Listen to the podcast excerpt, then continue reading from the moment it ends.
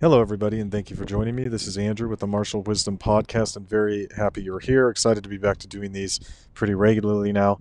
And we will enter in today's episode, which ironically is called Entering the Void. It's a very intriguing name, and you might be wondering yourself what is meant by this. Well, in order to help you understand it, I will explain what I mean by entering the void, you know, later in the episode. But let's start by uh, introducing the Book of Five Rings. It's an ancient book written by Miyamoto Musashi in, I think, the 16 to 1700s in Japan. And he was a renowned master swordsman. He was actually a ronin. He wasn't tied to any one single um, uh, samurai, or excuse me, shogun lord. Um, and he he was accredited for being undefeated in combat. He had hundreds of opponents that he had defeated, and we're, and we're talking with live swords. He talks about training with live swords and, and having these matches. So presumably they were ones to the death, um, although a lot of times in those days they would do to first blood. Um, I don't know the exact statistics on that, what is what, but if you read this book, it's an excellent book. It's a hard read, but it's a book that he sat down and wrote at the end, towards the end of his life, when he wanted to.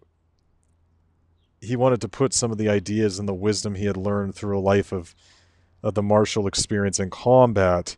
He wanted to put it into writing, for whatever reason, and probably for his you know part of his legacy, and so he he does this, and I would encourage you to read the book. It's a very it's a hard read, yes, but uh, he introduces individuals to some very interesting concepts, and people with more martial experience will be able to understand a lot of what he is saying in this book, because um, you can draw upon your own martial experiences and be like, oh yeah, I have experienced that. But it's an excellent book, filled with a lot of symbolism. Um, and it's very it's a, in a sense he a lot of his belief of martial arts self defense is that it carries over into all areas of your life. So it actually, if you like this podcast, it's an excellent book, and I, I encourage you to try reading it.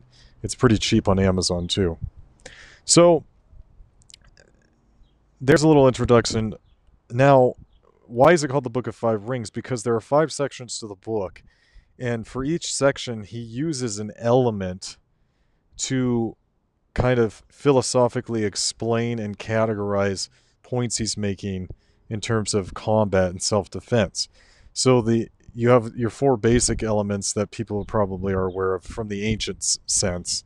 You have water, air, earth, and fire.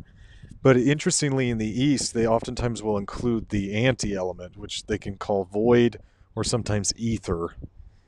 And um, if you want to think of it from a Western mind, you might be thinking to yourself, well, what the heck's that?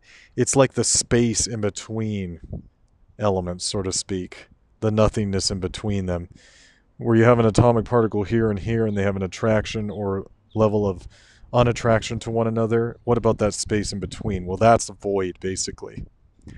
So he used each of these elements to kind of explain, categorize, and represent um, portions of what he had learned through combat and martial arts. And the Book of Void is a, a, very interesting book, and it spoke a lot to me of some truths that I've found to be true in martial arts in my own practice. And so we're going to go over what the Book of Void is, um, what I mean by entering the void, you know, my own interpretation of that. There's a lot of interpretations, but um, why it's helpful to your martial arts practice and even performance in a lot of other areas of life that uh, might not have to do with self defense necessarily. So we'll get into those details. So let's start with a quote from Musashi from the Book of Void. What is called the spirit of the void is where there is nothing. It is not included in man's knowledge. Of course, the void is nothingness. By knowing things that exist, you can know that which does not exist. That is the void. So that's very poetic. Um, and let's talk about what I mean by the void in this sense. What I would describe as the void for or for the entering the void in this podcast is a neurological state and a psychological state. So, let's talk first the neurological state. It's largely basically a reflexive state. And um, what I mean by that is let's use the a classic example of what we call a reflex arc in physiology. So the classic example is, and most people can relate to this, you've put your hand on a pot or something that was on the stove. You thought it was cool, but it's not. So what happens is oftentimes you have this experience where your hand reflexively shoots off of the pot and then you feel pain. The pain actually, the feeling of the pain or the sensation of the pain actually comes after your hand starts moving, which is a very interesting phenomena. Well, this is occurring because of something called a reflex arc. So bear with me, I'll try to explain it. Let's say on your hand and throughout your body, you have all these different um, receptors. Uh, basically, they are you have pain receptors in these areas that will respond to tissue injury or th- thermal injury, whatever it may be, chemical changes from damage. Those are triggered and when enough of them are triggered it will send an electric impulse up your hand through your arm and to your spinal cord that innervates that region.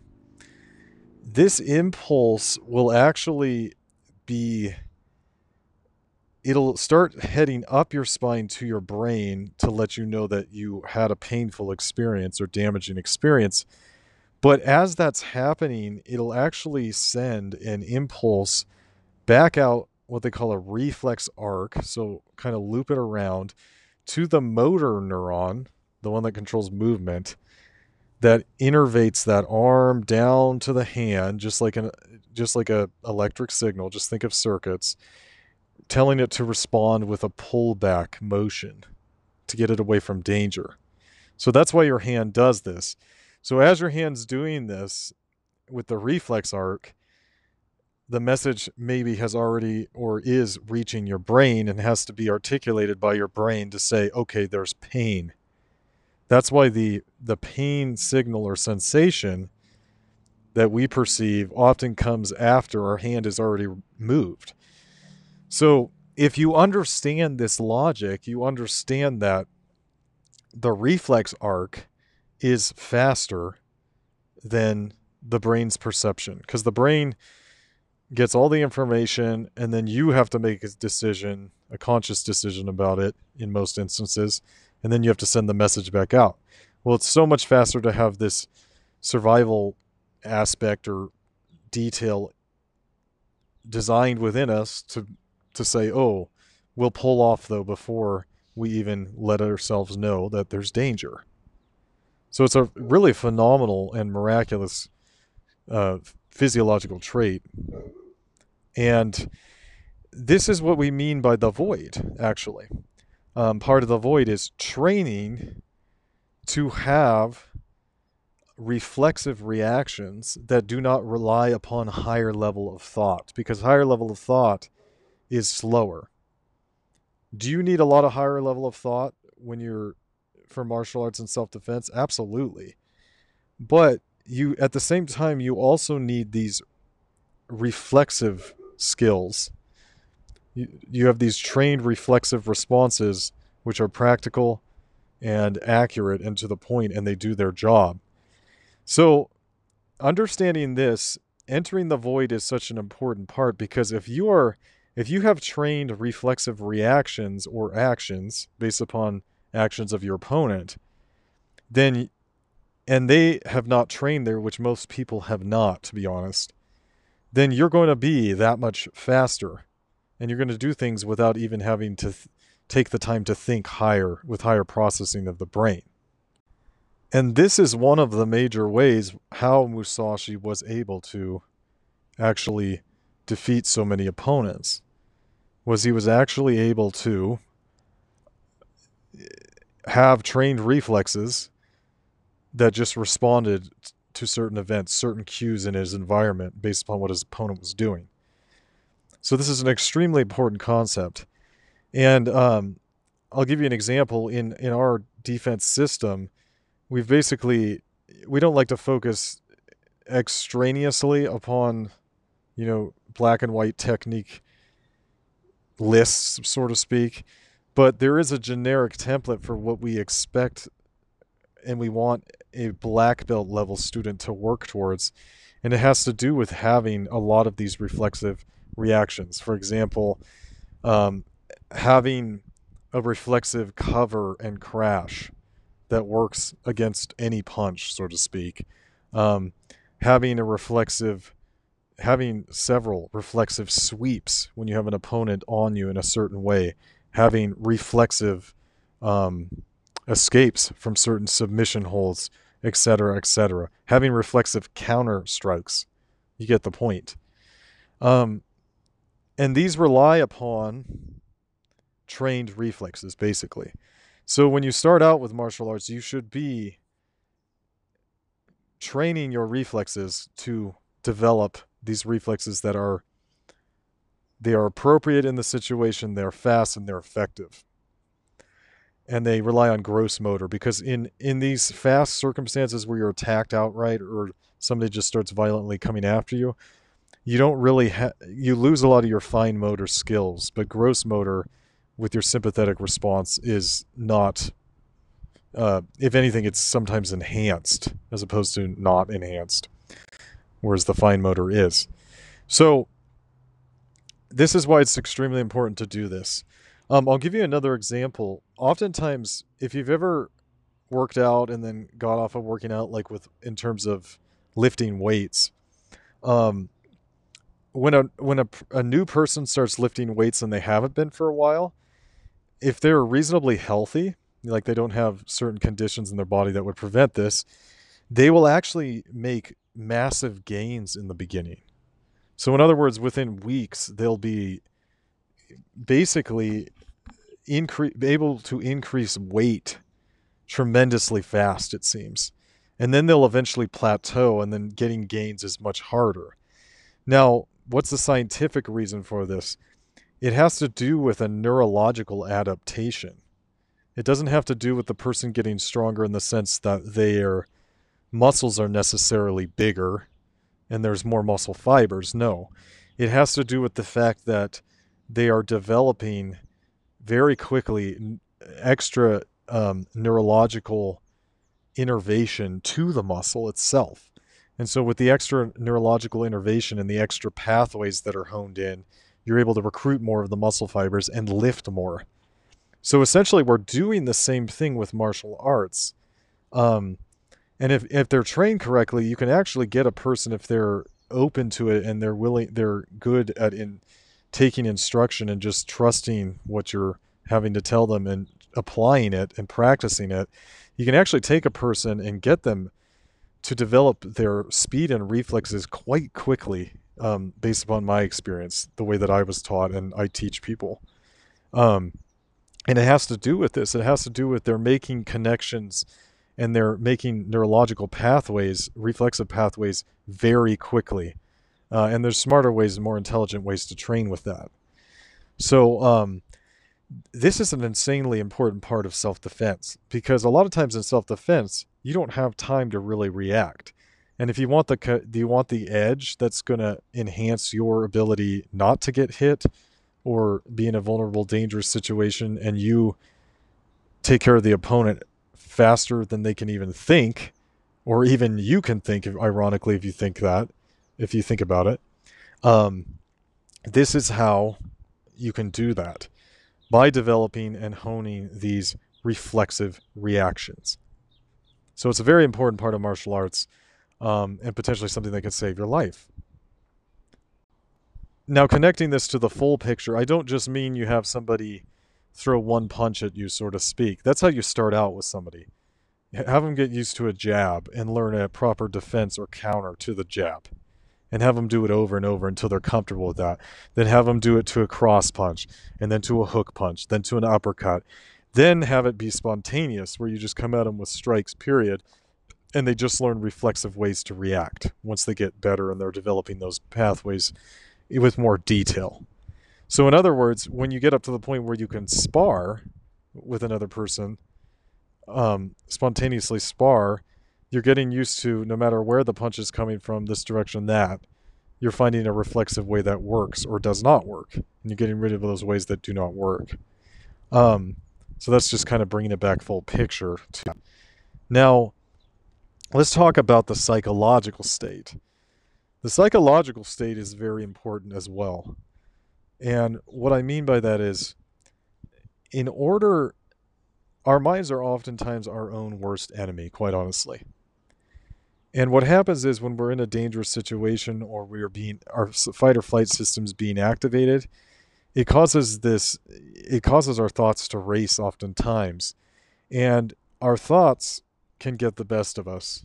There could be, there could be thoughts of ego, which is one of the reasons why we try to kill ego in martial arts. You should be, because your ego could get you killed one day, and it doesn't usually does not help you make good decisions. Um, two, you also your thoughts can distract you from responding to a, an attack from an opponent or responding to cues where you have an opening to attack an opponent. So, both of these in mind, it is often best to learn to train, learn to attain a state of calmness and an empty mind. This is precisely what Bruce, Bruce Lee was talking about when he said, Empty your mind, be formless, like water. What he's getting at, my, my interpretation of this, is that when you have an empty mind, you're not living in the past and you're not living in the future. You're living in the present moment. And you're simply present and you're reacting or acting in the moment. And that gives you a huge tactical advantage over your opponent. Because whereas their mind is thinking in the future, thinking in the past, maybe, in a sense, they're behind. Whoever is thinking in the past or the future and not living in the present moment, they are behind from a tactical standpoint. I hope that makes sense. In other words, you can act and react quicker than them because your mind is not in the way and distracting you. And this is precisely what's meant in the psychological point of Musa of the entering the void and why it's so helpful for martial arts.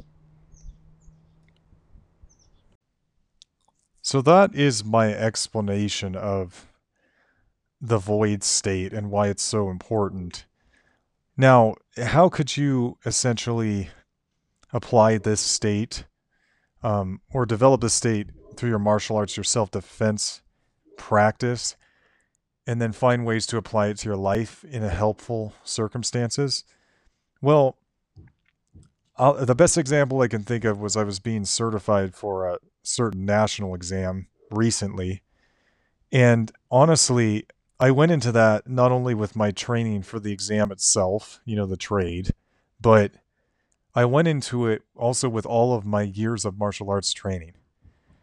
And what I tried to do was I tried to simply enter the void, be living in the present moment. Because how often on, you know, a high stakes exam do we essentially put our we let our mind get the best of us. We maybe psych ourselves out, we talk ourselves out of the wrong answers or the right answers, excuse me. Start um, thinking negative thoughts about ourselves just all this nonsense and distraction, quite honestly. Whereas you need to pull yourself back to the present. Um, and that's one of the major, major ways that I've been successful in whatever ways I've been su- seemingly successful in my everyday life is a lot of that, most of it, um, I would probably have to owe to my martial arts training over the years because it taught me a level of discipline and mindset of being able to enter sort of this void. Now, you don't always want to be in the void, you know, you don't always want to be there, but there are times when it's very helpful to be there and just simply live in the present moment. Don't don't be caught in the past or caught too much in the future. And truly perceive what is around you, what's going on, and how you need to react to it. and try to minimize those distractions, those internal distractions inside yourself. And as you master this more and more, you will get to the point where it becomes that much easier. It, it's essentially a muscle you're training in a sense. So it becomes that much easier to, in your everyday life, uh, enter the void, essentially. So, very important, um, very important part of martial arts.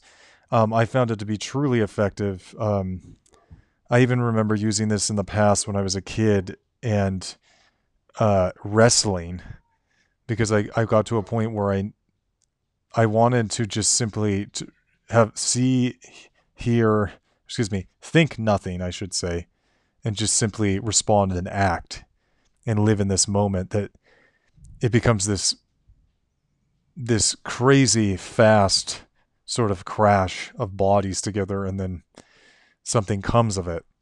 And once you learn to be comfortable in that void uh, you learn to be a whole lot faster i'll tell you that.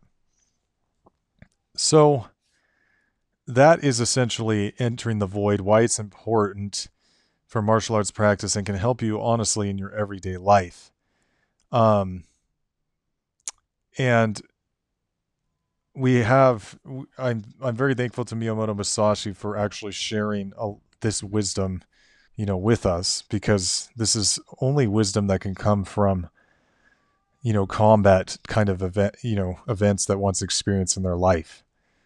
And so it's very helpful for me and I just wanted to share it with you all. Uh, I hope you all have a wonderful week and um, find ways to contact me if you want certain episodes. Thank you and have a great day.